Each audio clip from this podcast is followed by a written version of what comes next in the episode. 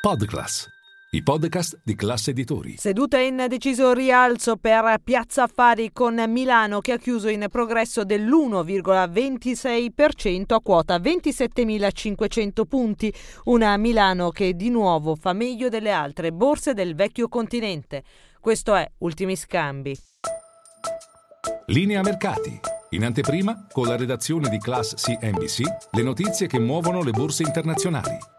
Sul fronte dei dati macroeconomici l'inflazione tedesca ha segnato a gennaio un più 8,7% anno su anno, un livello inferiore rispetto a quanto atteso dal consensus, più 9,2%, e questo ha alimentato le speranze del mercato su un possibile atteggiamento meno falco in futuro da parte della Banca Centrale Europea.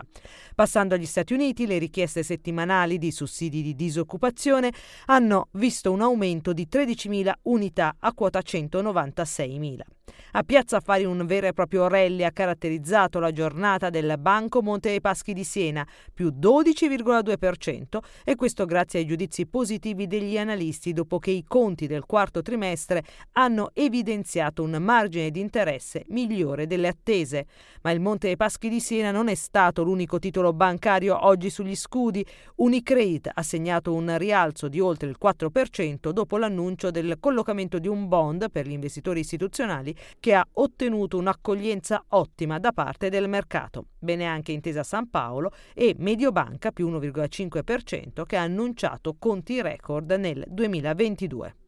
Al di fuori del settore bancario, ben comprata Cementir più 1,5% che entra nella Italian Top Pick List di Kepler Chevrolet e questo dopo conti e piano industriale sopra le attese e ha anche raccolto gli incrementi di prezzo obiettivo da parte di Banca Acros, Mediobanca Securities ed Equita Sim. Ha festeggiato i conti con oltre due punti percentuali di crescita Buzzi Unicem, tra gli industriali brillanti Stellantis, Iveco, che peraltro domani annuncerà i conti del 2022, e il titolo STM. Infine WeBuild è salita del 2,5%. Il gruppo, in consorzio, ha ottenuto da RFI, Rete Ferroviaria Italiana del gruppo FS, l'aggiudicazione della circonvallazione ferroviaria di Trento per un controvalore da ben 934 milioni di euro.